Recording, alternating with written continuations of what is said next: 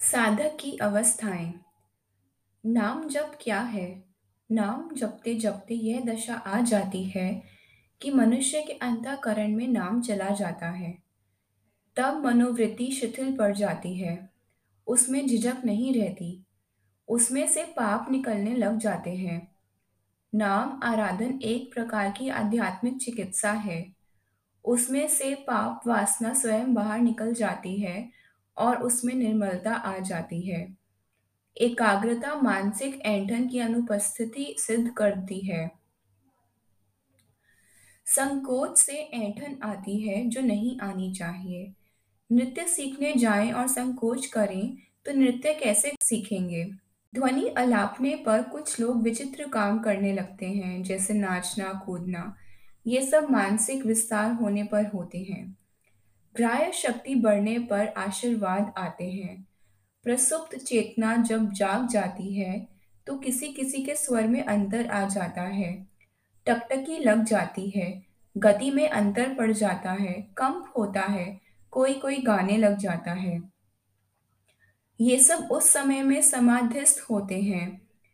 यह मत समझो जो सुन हो जाते हैं, वही समाधि में होते हैं। देह का गिर जाना भी एक ऐसी दशा है। जिसकी ऐसी दशा हो जाए, वह फिर दोबारा जन्म नहीं लेता।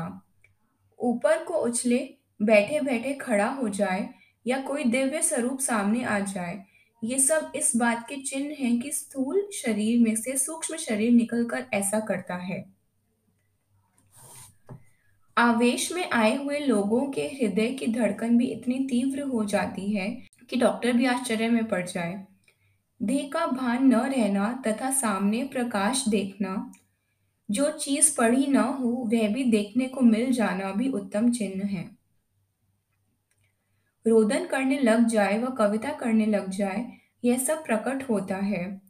यह कोई ज़रूरी नहीं कि नींद आए, किंतु नाम जब से वह अवस्था भी आती है कि लोग महीनों जागते रहते हैं और काम काज करते हुए शिथिलता, स्थिरता प्राप्त करते हैं। भिन्न भिन्न अवस्थाएँ आती हैं।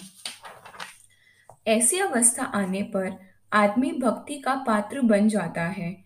आवेश में जो कोश तथा तंतु हिल जाते हैं, वे आध्यात्मिक लहरों से पुनः शक्ति प्राप्त करते हैं। वह भगवान की कृपा का पात्र बन जाता है। शरीर शुद्ध हो जाता है। बाहर की शक्ति अंतरात्मा की शक्ति को जगा देती है। दैवी जीवन के योग्य वह बन जाता है, तथा बड़ा भारी लाभ होता है। शरीर शुद्ध होकर भगवत कृपा का पात्र बन जाता है।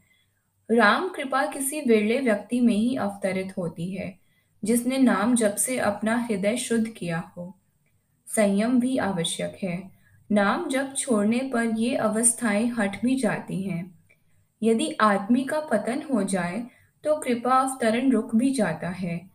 आँखें बंद होने पर जो दिखता है, वह आत्मिक नेत्रों से दिखता है। आत्मा जग जाता है। नाम जप करने वाला यदि इस जन्म में नहीं तो अगले जन्म में अवश्य सफल होगा। जो राम कृपा का पात्र बन गया और एक बार नाम ग्रहण कर लिया, वह भक्त फिर नाश को प्राप्त नहीं होता। अटूट निश्चय, बड़ी प्रीति, भक्ति भाव, आदर तथा विश्वास के साथ नाम आराधन करना चाहिए।